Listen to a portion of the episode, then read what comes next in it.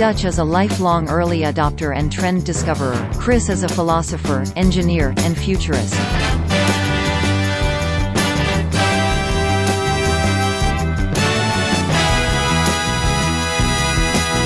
Together, they are oddly incorrect. Hey, hey. Hey, I'm finally here. What do you mean finally? Well, we met, we disconnected on Friday. I mean on t- on Wednesday. Yeah. So, what? So I have a question. What is this sunrise thing that you have? That's our secret project that we're not allowed to talk Oh. about on our show. Oh, okay, okay. I just, I, uh, I I was just like, we have uh, we have two meetings and one of them sunrise, and I'm like, okay. yeah, that's the secret. Uh, that is the secret project. That's the code name. I don't actually have a real name for it yet, That's okay. but that's now the know That's what the code name. I know what it is now. So I, I know. I, when I saw it, I'm like, I have two of them. He never calls me twice in one day. So anyway, So I went down. I went down that Europa: The Last Battle rabbit hole. Did you ever watch Mhm. that? The twelve-hour magnum opus. Uh, let me think. Is that one of the conspiracy things that I recommended for you? Yeah, I think so. It's Is a. it- It's the whole. Um, the Jews are behind everything. Right, right, Kinda thing. right, right. I see. I, so 12 one and a half hours of it's the Jews. Yeah, well, so I have that one. I- and- it reminded me of talking to my dad for 12 hours. That's what he Oh, was really? he was always about. he said he he he was totally convinced that it was a worldwide conspiracy that uh, the Jews ran everything. And I'm like, wow, this my dad would have loved this as I was watching it. So, Luckily I watched it in double speed or triple speed so I yeah, that's usually it. what I do. That's what when I'm one of those. If I if I can get the voice to work, because some people I cannot understand it at double speed. Yeah. Most Well, a few places I, had to sh- a few places I had to uh, slow it slow down. it down. Yeah. uh but uh yeah so it's like it's oh man how biased and, and and the thing the interesting thing about it is that it probably made some it probably makes some sense it's it's kind of like we were talking about truth right what is Right. truth and we we never really get to know what what actual truth is because there's just so much stuff out there that's contradictory and there's never any there's never a, i mean there's always an It's, an, always yeah, it's an ongoing process. It's an Yeah. ongoing process. there's always So- evidence to both on both sides saying it's like this or it's like that or you know they're behind this or they're behind that or somebody's uh, you know it's like you can you can you can look at and it's what they what they say about history right it's like the uh, victors write the history Correct. and it's totally true that we don't really know what happened we never lived it through it we never and observed you never it will. So, Yeah. the, a really good example, or for me, a good example is the stuff with the Texas, with the Alamo in Texas. Yeah. because it's they are. We've talked about how they have to destroy the myth. They Yeah. are chipping away at this thing constantly. Yeah. it's it's not exactly, and I'm like, how are you finding this? They, so every so often they come up with this new thing that totally reinterprets the the Alamo this is this. Uh, you watched um, Liberty, Val- Man Who Shot Bill- Liberty Valance, right? Yeah. Yeah. You know, and, and the old newspaper editors, when when the myth and the truth conflict, publish the myth. mm-hmm, That's that's the that's the way the Alamo is. We like the myth. There's a reason why it's so strong, and it's things we've talked about before. Is resonance. It resonates. It's a do or die situation, and you died. You chose to die. Yeah. And so it became a metaphor. It's the line in the sand. It- it- you know, I run across that every once in a while, and I actually one of one of the uh, few times I've ever seen it in practice. I actually saw it in practice in Williamsport, Pennsylvania, at a, at a hospital there, Susquehanna mm-hmm. Healthcare Systems. And the guy said, "We're changing this, and the people that are ready for the change get up here, Mm-hmm. and if you're not ready for the change, then leave." And so it's like it's the only time I've ever read, have seen that where they had to put their they had to put their social what do we call it social capital on the line to to let people know that they bought into it. Now I know that they did that they didn't, but they thought, oh well, I don't want to look bad. So. If the guy was really smart, I didn't get to do the follow up on that. If the guy's really smart, you stood up here. Why didn't you say something back then? Mm-hmm. Mm-hmm. So you lied to me then. Are you telling me the truth now? That kind of stuff. Yeah. To put them on the spot. Yeah. Well, uh, have you ever seen the Thin Red Line? no. What is that? Okay, the Thin Red Line is a is a war movie. Mm, I think it's a World War II movie. It's got it's got a bunch of people in it. Um, but there, the reason I'm bringing it up is um, what's his name? Nick, uh, Nick Nolte is like the general, mm-hmm. and I'm trying to think of the guy's name. I Uh, and he's a he's a captain or a lieutenant. I forget. I think it's I think he's the captain. And they have charged. They they have told him to charge this machine gun nest. And I mean, his men are getting slaughtered, and he says, "I'm not going to do that." And the general's, "I'm coming down there, and we're going to talk." You know, this kind of stuff. Mhm. And what what happens in the in the in intervening time is something happens with the ma- machine gun nest that makes it viable to actually attack it and capture it Mm-hmm. while the general is coming down there to read him the riot act Right. so, so he get he does the thing that he was ordered to do but just not on the time frame the general wanted which creates a kind of a conflict for the Mhm. general Mhm. which is all is it, just if it happens it was meant to happen just not on your time frame Right. and that's what power a lot of times power is they use they use the the timing of the thing they think well let's do it now well you, you waited you know an hour 20 minutes or so the situation changes Yeah.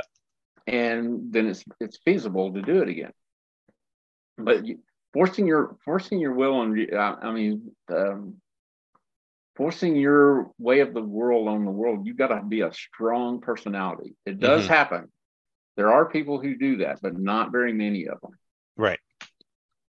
so anyway, I don't know how we how did we get off on that. Anyway, so No, yes, it's like some rab- whole. some rabbit hole.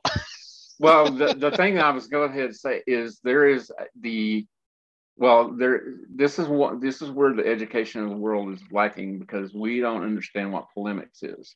Yeah. And polemics is a one-sided argument, which is Mhm. what you you saw. And the other one, I don't say it's one-sided, but it's pretty close. Is um, the sympathetic Jew, uh, no, sympathetic view of the Nazis in Germany. And I, I mean, well, that's what it was. That's basically what it was. It was, uh, you know, Hitler did nothing wrong. right? Is that's the, the was the whole I was because I have another one that's that's kind of long, and I'm is around the uh, honest.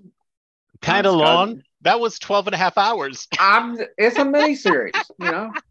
Uh, um, I'm trying to think of it's Anakazi Jews out of um, Ashkenazi Jews. that's the ones. Yeah, that's the yeah. ones, and that's you know that's the basis of all evil. So hmm we'll we'll find out in the end whether it's going to be that or not.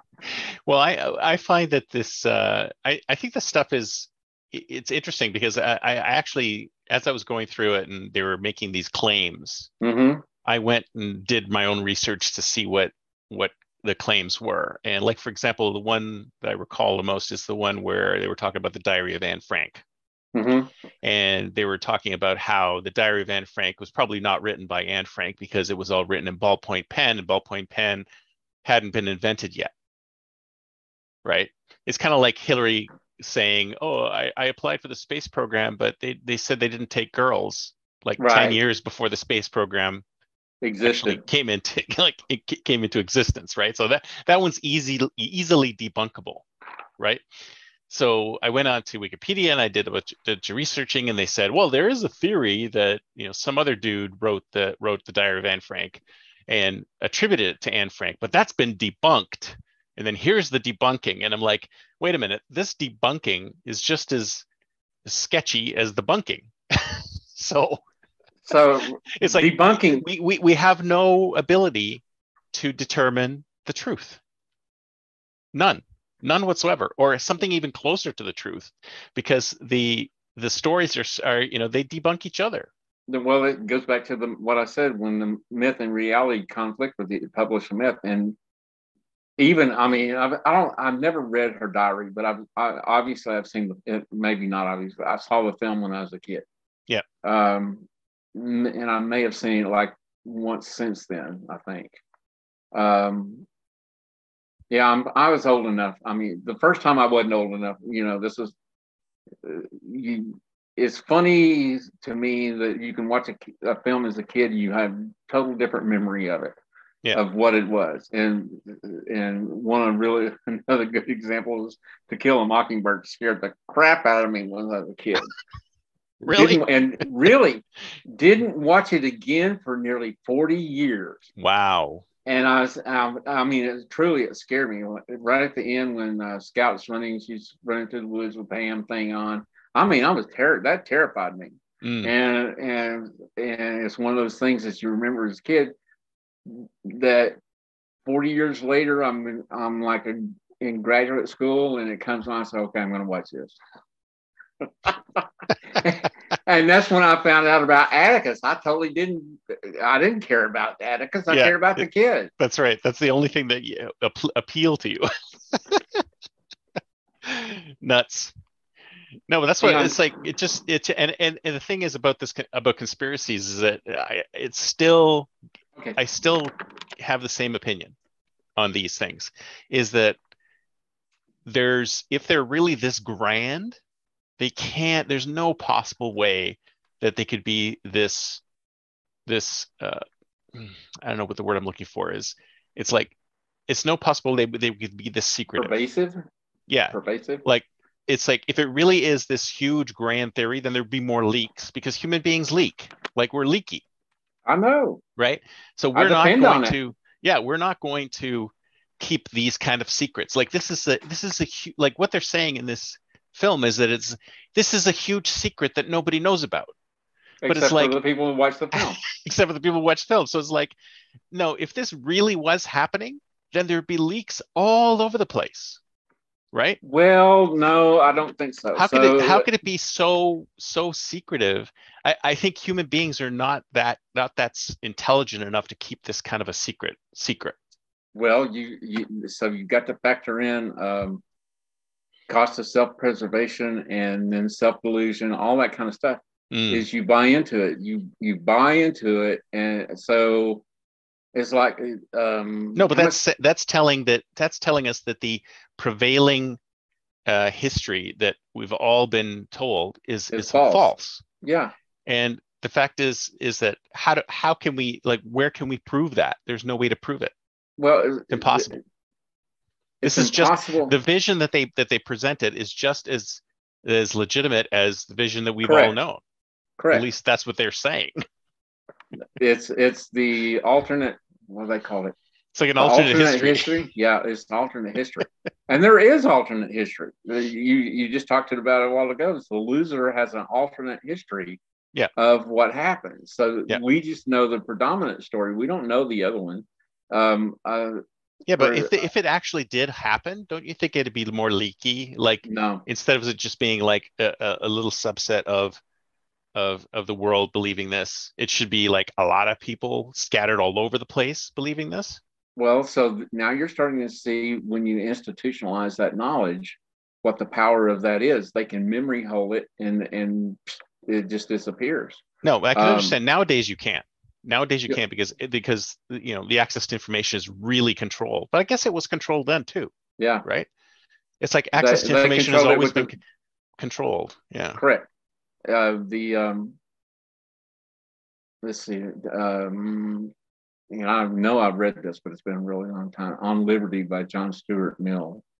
Oh yeah, I actually have it in my bookcase right here. in your bookcase. Yeah. Um, I'm. I know I read it, but I I don't remember. What I remember is we talked about it in in mass communication class hmm as being a, one of those things where they stand up and they start developing what free speech kind of really is.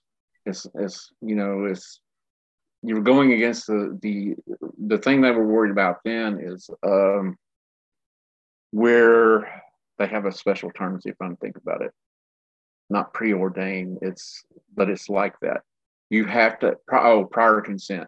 That's what it is. Mhm. To publish anything, you have to have prior consent, which Mhm. was basically the king saying, "Yeah, we'll publish this. No, we're not going to publish that."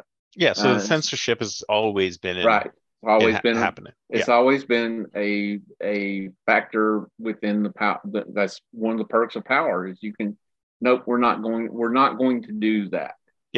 I mean, you can call that censorship, and in a lot of ways, it is. It, you- the, better idea may get censored out because it's too difficult to do, or and, uh, it's not low hanging fruit, which is one of my pet peeves. Is they do the low hanging fruit and forget about the other stuff, and Oh, yeah. it's still hanging out there for Yeah. the next time. But isn't it Yeah. true? Isn't it true that so it's actually if you think about it, this is now is the best time because there are alternative avenues Correct.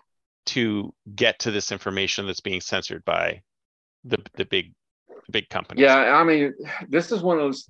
This you. I mean, I, am not saying any of this stuff is true. I'm, I'm just not saying either. that I'm- it's an alternative. It's an alternative version. It's just like uh, you know, reading. Who's that? There's an there's an author. There's a science fiction author who does alternative histories. He writes alternative histories all the time, right? Um, and then one of them is the Philip K. Dick, who did the the Nazi one. Nazis win, and Japan wins the Second World War or something yeah, like that. uh, and they I've turned heard that into a that. I've never series. read it. they turned that into a series. It's on Amazon. But Hmm. yeah, there's there's lots of alternative histories. But these guys are saying that this is what really happened, and it was uh, Covered up. subverted, and a different story was told. Yep. Yep. And But you sure, know and there's that lots of holes in the story. There's lots of holes in our story that we know, and there's lots of holes in their story. So there's holes in both stories. Man, I'm just nothing but a Swiss cheese. I don't, you know. I I know that there's there's thing I th- I think I personally I think working out your inconsistencies is part of your is is a growth thing. Mm. But I'm not I'm going to tell you that it's not an that's not an easy thing. It sounds easy, but I there's some there's some um, things that go back before I've told you the story of how Dutch came about, right? Okay. So there's some stuff that I thought would be kind of really easy. No, man, it's that character, those character traits, there, those things are deeply engraved hmm because they still pop up at the strange at the strangest time when it doesn't make any sense for them to pop up Mm. anyway and and i still have to contend with them as as um my my brother-in-law says how can you tell me that you're an introvert and you talk to everybody i said you're saying that after 25 years of work you're seeing the result. You're not seeing the way it was. Uh when you know when i was i would get the the cold sweats to going to a to a networking event or i remember probably the first time i actually had a real anxiety about was i was doing door-to-door vacuum cleaner sales. Hmm man oh man I was i was so nervous. Oh yeah, I and bet. sweat and all kind because i was going in i didn't know these people. I still do not like going to places where i do not know anybody i've Mm. done it but i really really don't like it Mm. which probably limits my opportunities because because of that so What what is it about it that you don't like? I'm curious.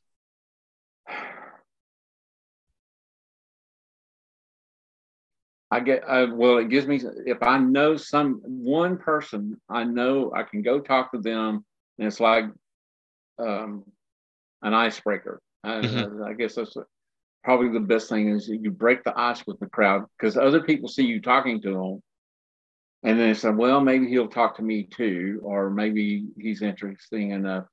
And it kind of is that's kind of what happens, I think. Mhm. In networking events, you go there somebody's got you and this is this is kind of one of my beliefs is when we did networking is this is after you this is when we were doing in huntsville Mhm. where i would be standing there talking to somebody and i would go i would do the the um the bridge where you turn around do you know so and so and uh, or hi jim uh, how you doing do you know so and so and i just bridge them over and let them talk and go on Mhm. that's how I got myself out of out of um, um, out of um, conversations is to bridge it over and turn it and let them do it. Because So- it's like it's like an introvert. You don't really want to Yeah. be part of the conversation. You Well, you do, but you want you want to. There's certain there's certain things that introverts if if you can't get the introvert to do the deep conversation, if you can't get your conversational partner to go deep, and unfortunately, that usually means that with some of us, they're going way deeper than they intended to go. Right. And so you're you're you're like an uh, what am I saying? An intimacy. Uh, you're in the intimacy car- territory, and you know it, and you know they know it, and I've there there are people that I know I would do that and probably never have another conversation with because I wasn't smart enough then to share intimate things with me. Mm-hmm. You understand what I'm saying? Yeah. Is yeah. when they uh, we call it self disclosure. When they self disclose something that they probably wouldn't say to everybody, I've learned over the years you need to self disclose something as close as possible to show that you're that they have something on you. You under it's it's like they're giving you their, their dirt and you need to share some of yours so it's an equal thing. This is, yeah, it's kind of like we were talking about the principle of reciprocity, right. Right. If somebody gives you a gift, you feel like you want to reciprocate with the same kind of gift, and especially if it's something that's Well, if you- intimate like that, you, you yeah. figure, If you oh, want to maintain the rela- the so you keep thinking, what can I reveal that? yeah, I know. That's why you should always have something ready. I do. I. I did back early in the early days. I didn't, but I do have stories now. Yeah. And in fact, Dutch is is a really good example because I mean you got to get pretty deep before you start getting the Dutch story hmm um, because there's there's several different versions of it. Yeah. There's there's like the grandma and grandpa version, but then there's the really closer to the truth version about including the the Berlin Wall falling, and I mean it's a long extended story. It took a long time for me to come to some kind of realization. And what I thought I would do when I changed my, you know, started using Dutch as my moniker, I thought, well, this will happen. I'll be a new person. No, No, no, no, no, no. no. No. You're the, you're the same old me, you know. Well, what's interesting is that uh, no, that's exactly right. I mean, I, I'm reading this book right now. It's called Breaking the Habit of Being Yourself, mm-hmm. That and sounds it's all, it's all about yeah I, I should send you a link to it you can take a look at it um, it's all about realizing that 95% of the time we're on autopilot and Yeah. based on habits that we've already created. So you know Right. we we we don't actually do anything unique and different of course except for our show which we do every week Of course, which is unique and which is different. unique and different every, every time every time. Uh, but he says that we're all slaves of our environment our body and our time. Yeah, and and what happens is we kind of fit into the framework of our environment our body and our time every day because it makes it easier for us to like deal with life right, right. because we just do what we did yesterday it's kind of like we were talking about the past is the past still around well it's still around in the fact that we're maintaining it by saying oh i'm going to do what i did yesterday and if you do something lo- often enough it becomes part of your personality right Correct. and you, got, feel But you got to break that. It's, yes it's like you have to break know, that if you want to do something different so i'm only about halfway through the book and and yeah we're getting to the part where he's talking about breaking it so Okay. I, I don't have any tips on how to break it yet but i'll send you i'll post Well, it in the it- notes and i'll i'll send it to you too Have but, we uh, talked about uh, Susan Jeffers? Uh, this goes back several and uh, several mm, couple of decades now. Is uh, feel the fear and do it anyway? oh yeah yeah i have that book too i have that book too i i Uh, use that all the time that's that's my strategy That's that's that's a part that that's a huge part of breaking that introversion from the nineteen like the late eighties into the nineties. Yeah. is I would I would do th- I would and I'd tell my class uh, I would say okay my my class my classes uh, what I ought to say is they they either loved me or hated me and it, it, it depended on what I was doing. So one of my classes, uh, nearly all my classes, I would have them go out and get somebody to smile at them. Well, see, Texas A&M has a thing called the howdy tradition, where you say howdy, howdy, howdy, and it's, and it's Mhm. just an ongoing thing whenever the freshmen are online, which is kind of cool. But my Texas Aggie students, and I never knew this, is that I'd have them write it up. Says, how did how did you get somebody to smile to you? This kind of stuff. So I was trying to teach them to relate to other people. And more than one of them, like uh, more than a handful, like mm, probably a 30% of the would trip themselves to get the person to talk to them. Hmm. That was, i am like, I've never done that. trip yourself? Must be a pickup thing. But and the, Interesting. The the the other one was is that some of my more enterprising Aggies would use this as a way to hit on people. Yeah. And I eventually it was so predominant. So, okay, this is not the same as hitting on somebody. This is getting somebody to smile at you. That's Yeah. it. Yeah. You have to learn to teach. You know, But the don't you I'm- just smile at them and then that's how they smile that's at you? see that's, the easy- lesson I'm trying to teach them to Mhm. to, to um, pick up. Now this comes from um, I would walk on campus uh, at, at my alma at McMurry. I'd walk around and and the smirk doesn't work. And Mhm. if you're and I would hear this from my classmates, so they would they would give every occasionally we'd have some feedback saying you sit there and you smirk at us or you're or smug or all kinds of stuff Mhm. which taught me that the teeth matter. If you Mhm. don't show your teeth, then your smile can be interpreted as a smug or smirk Yep. or uh, you know any negative things, which is not what I was thinking. I thought I was what I thought I was doing is giving them a pleasant face to look at because I've been up there giving these speeches and knew what was out there. Which also has a Yeah, you're supposed to be the expert, man. I know, it, and they, them too. These are com classes, public speech classes, and I'm, so I'm giving these things. And I'm uh, pleasant smile. What ha- What also happened is being the pleasant face in the crowd is I get a lot of eye contact, hmm a lot, a lot eye contact. In fact, I tell my students, uh, do not look at me. I'm making notes. I am watching you, and I have a pleasant smile to let you know you will never be able to read my face. Do not use me to determine your message. Use your audience. I said, I'm the power in the room. You're going to want to do it that way because you know you've got to overcome that. Yeah. Do not look at me. And I'm right, you're looking at me too much. Oh man, man. Uh, com- those classes, public speech classes, were I really learned a lot. I really did. hmm So Oh, you, I had- got you learned? Did you learn how to actually stand in front of a crowd and speak? Oh yeah, I mean, okay, good. an impromptu speech. Um, even even come up, I I know the formulas so well that I've used them in impromptu speeches where I was there was no one there, and actually the one I'm thinking about is I go there and the guy was at his retirement party, and the next week he unretired. I Well, I know could I, do- I probably could didn't. do- Impromptu speeches easily enough. I just can't do promptu. uh, Promptu is that the planned speeches because Yeah. I always keep think I'm gonna miss something like major. Major. Is there like a is there like a trick or a technique? So or what I would can tell you, so let me go through what I would what I would tell my students is more than likely when you're practicing your speech, you practice until you make your first mistake and then you start over, Mhm. right? What you want to do is is do the same thing with the end of your speech, so you end up with, with a really strong conclusion.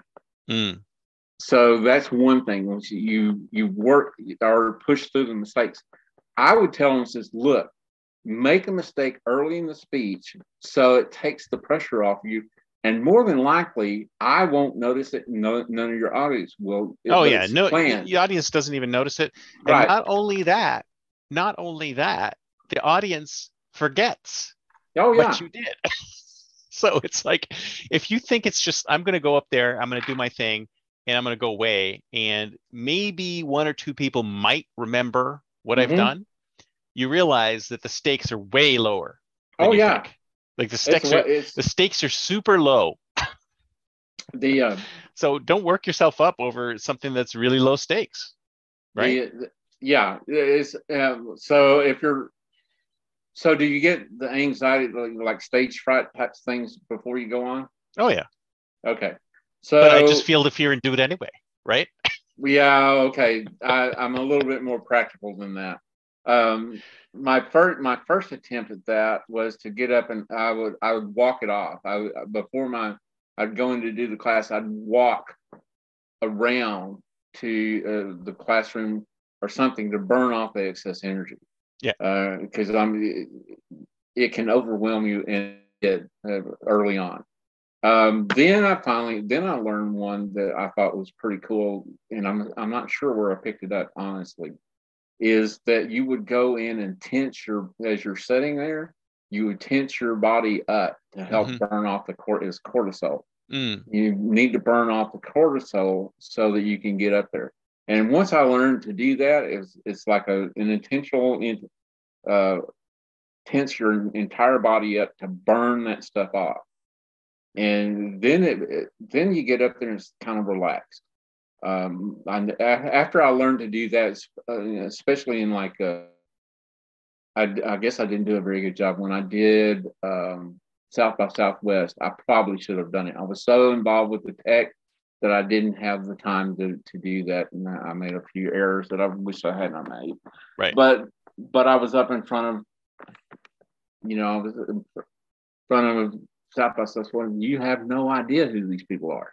Mm-hmm. That's the other thing is learn is you do not control your audience and you're not in control. The only thing you actually control is what comes out of your mouth, and that's it. Yeah. You do not control, you're not responsible for what they hear, they're not responsible for what they take away, none of that stuff. Even even when people say, "Well, the takeaways," what were your takeaways today? That's what well, that's usually what they train us to do. And and you it's always amazing on what they come up with if you take the time to do it you will you will it's feedback on what's going on and it's always amazing what they hear hear you say yeah well so, i find that the the moment i start talking mm-hmm. it's fine yeah like absolutely. it's fine it's like I, it's like it's like it peaks the moment i you walk out onto the stage but then as soon as you start talking you feel like oh okay this is fine yeah it's, um, it's almost like if I could just get over that first part. well, that's what, that's kind of what I'm saying. Is kind of is do something to make it like a. I'm not. Uh, do not start with a joke. I, I would tell my class, do not start. Do not open your mouth with a rhetorical question. Yeah, uh, that's a. Wouldn't you like to be? I call them cheerleader openings, because wouldn't you like to be a better person that's a rhetorical question. The answer is yes. Okay. No, I want to be a horrible person. ask, ask, something that's not, you know, that's thought provoking, not a, a yes or no question. And so I would, I would, man, I would, I would nail them on that. You open a rhetorical question. And like I said, my some of my students really love me, some of them hated me. So well, here's so here's another thing. Well, look, going back to that 12 hour extravaganza, mm-hmm. one of the mm-hmm. things that uh, they mentioned, which I thought was interesting, is that they said Einstein was was he basically lifted his entire set of theories from somebody else. Yeah. Like Poincaré or something like that. And I haven't had a chance to research this yet, but I thought that's interesting. It's like I guess that is possible because that happens in science all the time, right? People well, yeah. just lift from each other and then they they add their own. They grow it. Bit. They expand yeah. on it or magnify it or amplify yeah. it. But what they were like saying that. was that oh he was like a total fraud and he just you know what he came up with has nothing to do with reality and this other guy was more real and they they pumped him up because of you know it's the same same thing again. It's like we got to promote the, these type right. these people over these people and it's like I I don't know how much of that stuff is real right? I mean, well, you, I, apparently there's alternative to... theories that are not quantum based and they're like oh you mean quantum reality doesn't exist the, the whole quantum thing is just a thought experiment it, it doesn't really exist and i'm like wow that's interesting is that possible is it possible there's no such thing as quantum mechanics well we've proven it haven't, haven't there, there been there, within this within this matrix we've proven it what about yeah. the other matrix there's probably a matrix out there that says oh this is bunk yeah. Now you're getting down which which which quantum reality are we dealing with? Because right. it's possible a quantum reality doesn't have um, that theory. Um, but if we are living in a simulation, then somebody could have just added it. Right. exactly. That's what I'm saying. So I'm writing a short, I'm writing a short story right now called God's Little Call Center. I don't know if I told you about this. No, go ahead. And uh, basically, what it is is that um, we find out two things almost simultaneously. One, that we do live in a simulation, and the simulation was written by a programmer whose name is God, and he has a call center. He, she, it, whatever the entity is, has a call center. And if you get through to the call center, you can ask the call center for something, but most of the time, uh, you can't get through to the call center, or it's just too busy, or you'd have to wait on hold or whatever. So that's the premise of the story, and I have to figure out what kind of what actually happens in it. Well, okay, so what if that were true? So if we are living in a simulation, it wouldn't matter. I think we talked about this already, right? Because we're already in a simulation. But if we are in a simulation, then is there any reason why they can't introduce? It's kind of like patches, right? If we live in a Right. video game, uh, you know, God says, "Hey, you know, uh, uh, we didn't have quantum mechanics before, but uh, they're digging now into this do. thing. Now you do. Here you go." And and then let's you, you guys play with that for a few decades and Yeah, uh, then you know a in a few decades I'll. I'll introduce something new to just to just mess with your heads But that, that goes back to what we talked about. We get closer to the truth, but we're never going to get to the truth. well yeah that's why i'm thinking the the truth is actually just what we all agree is true It's a moving target. right it's it changes all the time so that's why i thought well can if you took all of the world's information and fed it into an ai then the ai would just reflect back on us what it th- thought was the truth but at least it wouldn't color it. Right? Because it, it doesn't have its own filter Well, no, but it no, but so would it lie? Would it be li- able to lie? It wouldn't be able to lie would it it? would, it would be the coloring uh, in the day. So you'd have to go in there, I would guess, have to go in there and say, okay, your your base data that you're using to build your AI off of is contaminated. So you have to go in there and do all, oh man, uh, data validity and reliability and all these things that that they do when we're doing changeovers. Um, that that would also have to happen to make sure that the contamination with, of the data was clean. I don't know Right. how you're going to do it because I Right. don't think you, on the level you're talking about, I don't think you can do that. well because but it, it- we can get closer in the same way we're getting closer Yes. now right we can just say you can if you- get closer and you can put some kind of reliability factor on it, saying, okay, this is like 80% reliable. You know, when you're working with statistics, the best I remember, there's like a 5%, always a 5% chance that you're wrong. Yeah.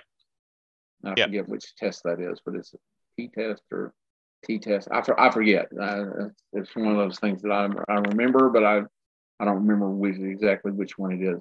Yeah, It's but once again to- i mean this could this may have nothing to do with the actual truth if there is one right. Right. So we may be completely wrong So think about it's this. just our it's just our consensual uh, hallucination Take all those five percents, uh, every every five percent that they could have been wrong, and put them in one pool, and then start hmm to see what the anomalies, what the patterns are within the anomalies that that, that are not being portrayed to the general public. right. The, the what I'm- going back to what we were saying is we the victor writes the, the victor writes the history take the loser side. Right. And see what comes out and i'll bet you it's a, it would be a very interesting now almost probably as valid as as the winner side. Hmm. But, well i, mean you could that'd be fun you I can't think. prove well you can't but can you actually prove any of it? Because everything well, like i said everything is debunk everything is debunkable. Well i was going to say this when you use that word. There's magic power within that word. I, I wonder what it is because they say oh that's been debunked and that's the end of the investigation in most cases the end of the investigation comes oh that, that's debunked and i will hear that oh no that's been debunked i said Yeah. by who Yeah. oh And by how? the new york How Times. has it Yeah. been debunked? that's the thing how is a good one is by the new york times debunked it and i said really you're going to use that come on an institution doesn't debunk anything they, they tout a party line Yeah. Uh, so anyway, Well, that's the New York Times for you. But they're, they're part And of the it- but they're part of the whole the whole the cabal. media cabal, yeah, Yeah. yeah, they are. Yeah.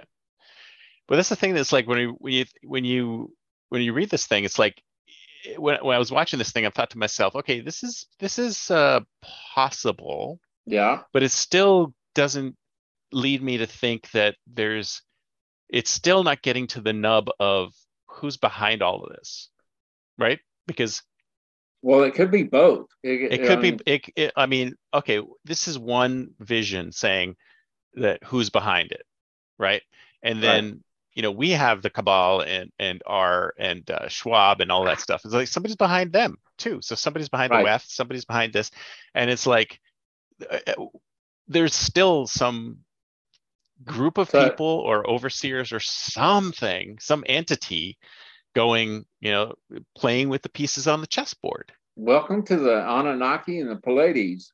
That's What's where you're that? going. You, oh, you ready? Are you Okay. ready for another rabbit hole? Oh, the Anunnaki and the Pleiades. okay. Spell that. Sell it. Oh, wi- Spell it. uh, Spell, Ana- spell it. A N N A K. I think it's K A K I. You'll get close enough. And Pallades is based on Palladians is based on the Pallades star star system. It's P L E I. P L A I P L A I. Something like that. Yeah, that's probably it. Okay. Yeah. Okay. I gotta I gotta search this out. But okay, tell talk. Tell me about it. What is this? Well, so on one side you got, uh, if I understand this right, the Anunnaki would be like um, is the uh, is the Norse more or less in landed on the northern continent of Europe. Mm-hmm. And the Pallades are like the dragon people, and they were down in um, Middle East, I think, right Mm-hmm. something like that. So the, the and so there is within the, this is one that that I went okay that they had they had huge wars that destroyed the the remnants of a civilization. So there, some of the some of the things that you'll run across in this one, I'm not going to go too much into the two groups. It's more like the after effects that that they um, they will they will this is that alternate history they will cherry pick what they're doing and say okay this is Pallades and this is An- Anunnaki and they had a war between the two of them or something like that Mm. and, and destroyed civilization and we had so a lot of the buildings that are existent is we just moved into them we didn't build them we just moved into them Mm. Is this the one where we're where like everything just destroys itself and over and over and over again, and we're like on the twelfth destruction? no I, I haven't run across one I, i'm kind of familiar with the concept but But these are both Um, Greek Greek mythologies, right? Because Anunnaki is the is one of the primordial deities, and Pleiades are the seven sisters, right? yep Is it so? These are this is Greek Greek mythology. Pallades is is is uh, seven sisters. Mhm. They're supposedly the planet. They're from the planet within the constellation. Okay. Anunnaki, I would have to go in and and look at where that came from. I'm not Anunnaki, really sure. from what I've seen, is uh, one of the primordial go- gods, and I don't remember this one because I, I, hey, I'm Greek. I should, I did mythology classes, I read uh, mythology books, a and lot uh, you've got siblings of Kronos, Gaia, Nyx, Yeah. and Tartaros. And Kronos and Gaia, familiar with, but these other two, I mean, Tartaros is, uh, is uh, like death or something like that. So I think I Nyx you is the goddess of night, and Tartaros is the the deep abyss that is used as a dungeon of torment and suffering. Sounds like hell. Yeah, it sounds like um, what's his name? Um, he's the god of the underworld. But these are these are not are they pre- are they but they're the nymphs, the Pleiades. The Pleiades are nymphs. So the nymphs and the, the nymphs and one of the That must be uh, a Greek thing because in the way we talk, they talk about them as the lizard people. mm, So they so must that- be. This okay, must so be. Uh, di- I should look at the disintermediation, or not disintermediation, disambiguation. so one of the things that goes along with that is the RH factor. They that's a very interesting thing as you Hmm. Oh, RH factor, yes. What is that? What's the deal with it's that? The, it's the rhesus monkey, and so this is kind of counter. So there's there's like the um, Pleiades side and Anunnaki side, and they do not intermarry because there's no. If they intermarry, there's no progeny that comes out of them, or very few of them survive Mm, because we cannot. We have. That's one of the blood factors we have to. We have to take into account when we're doing transfusions. They do not mix. And and when you put the Ah. baby together, best I remember, RH factor, you have to do something so that the baby survive. This is now. You have to do something with the child to bring it to um, term. Hmm. And I, I, I, this is really reaching back in biology. I remember it, but bring it into the context of okay, there's there's like the RH factor people, and there's the RH uh, RH positive and RH negatives, and I forget which one is which within the context of this thing. But they suppose when they intermarry and have progeny, they most often do not survive.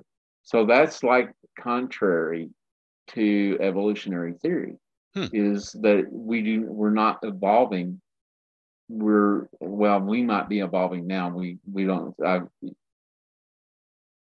we have medications that will help get over the hump so you can bring Mm. the child so we may be using that to create a whole new human i'm not sure how it works but it's an Well- interesting thing yeah, I've never. I mean, I've heard. I, I the only, I didn't hear about this until just the other day when I was looking to apply for my Greek Greek citizenship, and Mhm. apparently RH factor was one of the things that they used to ask for on the card.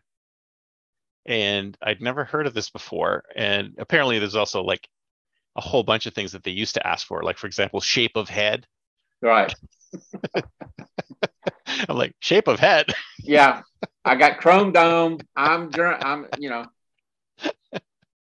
But yeah, so this RH blood thing is uh so how many different types are there? It's like there's five different antigens, or there's like 48 different.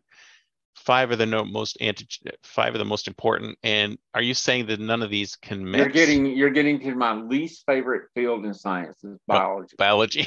I'm I'm like you know you're so asking what? Tell me. me. Well, tell me about the Anunnaki and Pleiades. Uh, they're they ward. Is that right? that's one of the things. That's one of the explanations that they have for, Okay. for some of the buildings that that are still on Earth that we don't understand how they built them. I mean, the pyramids being one, and all the monoliths, all these kinds of things. How do they lift this stuff? I mean, Mhm. even moving this stuff is is so that's kind of tied into that. Is they think that there is a pre-existing civilization and this is the remnants. You can Hmm. probably find a. You can probably. I honestly, my sister asked me. and I said, Lori, I said, I know what you're talking about, but I really there's I have enough rabbit hole. This is not one that I decided to go down. I, I don't think I can. I, I can't find anything on that. Which, which on which part? If I search for both of these at the same time, I can't find anything. Is it? Uh, do I need to use a different well, search welcome engine? to the cabal. Yeah, you might want to. Um, Do I have to go into the? Uh, is it the Pleiadi- Pleiadians? Is that what we're looking? Well, Oh, what my- oh, oh, oh! Here we go. This is a different. This is not the same Anunnaki. It's Anu A N N U N A K I. Okay. Okay, I saw. I see it. The Pleiadians and Anunnaki. Okay, uh, found it. Have fun. Have fun. well, give me the what's what's the short version here? Is this um is this like they they they're the progenitors of humanity? Is that is that it or Um. th- Okay. So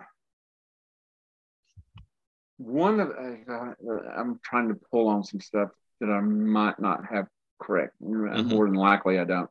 One side was kind of like the the side that um, was there to help us grow into a civilization, and that's the Anunnaki side. The Palladians were more like the I don't want to say evil, but the um, more selfish, self, self. Yeah, I'm going to stay with selfish Mhm. because they would they intermarried somehow. Are They intermarried with the human race, and so that's that's how the RH factor got introduced. That's that's what I remember. Hmm. Because I can't. I mean, RH factor is one of those things that is. I don't really have a good explanation about it. And we ought to probably actually go in and do some. How where did it come from?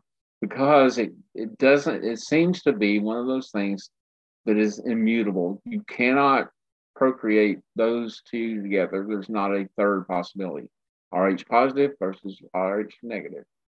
Never the twins meet. And Mhm. that- so one of them is like the Anunnaki on one side and the Palladians on the other. Hmm. Kind of what I think.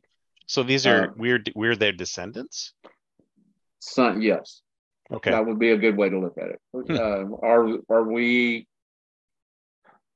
we evolved from from their interventions? I guess is one way to do it. And this yeah, is this is still the only reality we know, though. Oh, are you kidding? What are you talking to me? The only only you're so caught up in this only black and white stuff. You need to be more gray, as gray as well, you we are. all you need know that there are gray. many multiverses that none well, of us are you and I of. do, but I, you keep trying to put put me as uh, in black and white. You you do understand that uh, Myers Briggs, I'm a P. I thought you were too, because you like you gray areas all over. I, I guess there's deeper levels of P. I hate the way that came out, but well, we all know that there's many multiverses. We just can't access them. We just can't get to them, right? I'm waiting. Why? I'm, uh, Why can't we? Why isn't Why doesn't God, the so the veil. just So open up to- open up some uh, portals to Well, that- alternative universes already? Welcome to the world of meditation. That's how you've got to pierce the veil. You've got to learn how to do that. Mhm. And I'm not sure. I'm, I'm my close my close encounters with with stepping out of my own reality were scary enough. I never really wanted to do it again. Mm, It's, it, one of them was scary enough. I've never been. I've never gone there again. yeah. Um, and the other one was was like one of them was probably more emotionally based, and the other one was more um, rational based, more logical and all this stuff. And neither one of them, I said, okay, there's this is like a video game where you get to the boundary, you can't make any more progress because you're not willing to push through and do um, uh, what do they call them?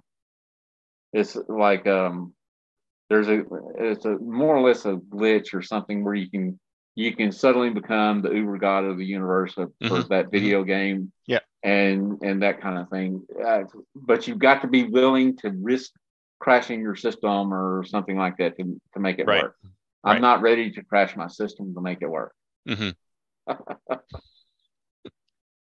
You don't want to. You don't want to. You don't want to be. Well, you're also cheating, right? You're well cheating. cheating. is so cheating is a very interesting phenomenon it's cheating wouldn't you think that any any advantage you can find is in your favor and you should be able to use it Yeah, you're breaking the rules. It's Yeah. kind of like it's kind of like the Kobayashi Maru, right? Right. I mean, he rewrote the software so he could win the simulation. right And which uh, we all admire and we still we were still talking about this 40 do years we ago admire him?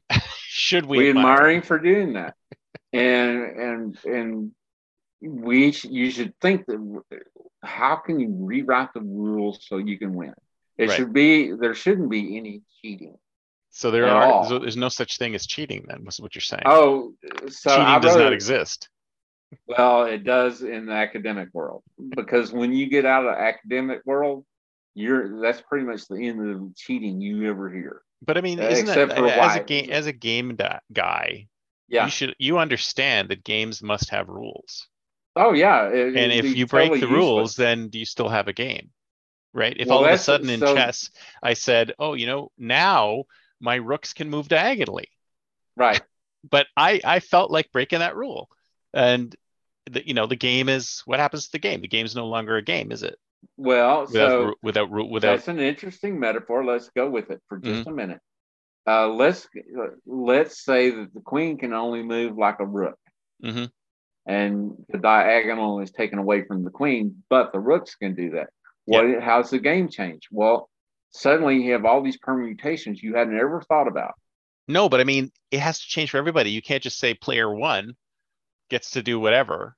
Like player one's rooks are now queens. Well, for everybody playing on the same board, yes, they all have to follow the same rules. Yeah, which is fine as long as the rule doesn't change. But it's like you're saying that you're not changing. You're you're you're you're giving one player unfair advantage over the other by changing the rule for only one player. Right. You so I would say, hmm, let me think about this a minute. The reason, as you say, changing the rules, like, and I, I took this from Kirk.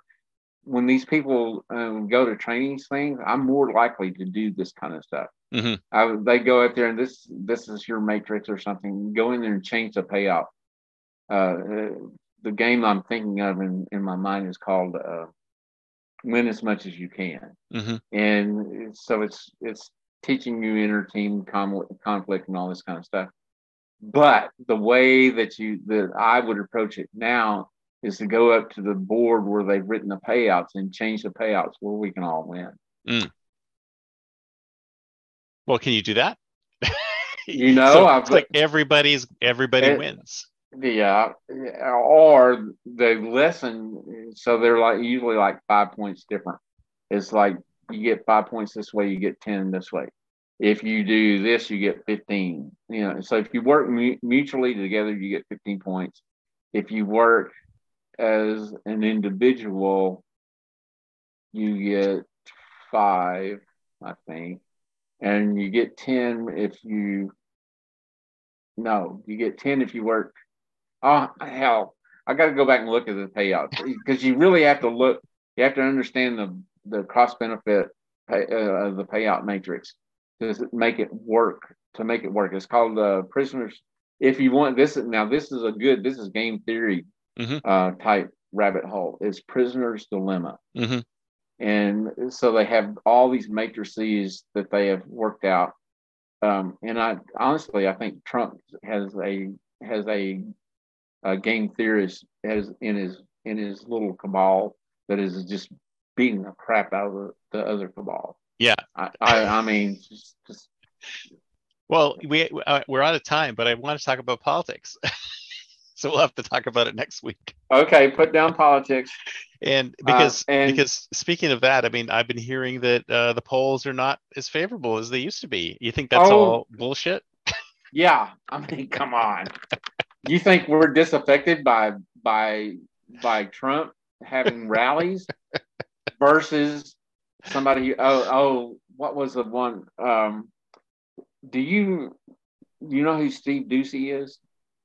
Uh, name sounds familiar, but I don't. He's so he's the son of a of an of a Fox News anchor, and he's a news he's a Fox News reporter for the White House. He's in the White House press corps. Mm-hmm. Go and look at the stuff he does to the press secretaries. It is hilarious. so he catches. I mean, he's got him. He's got it. Um, what was the one she said? Uh, he was talking about him walking over the border, and he's just, and she looks at him. You know, it's not how that's not how it works. And he goes, "It's literally how it works." awesome. I'll check that out.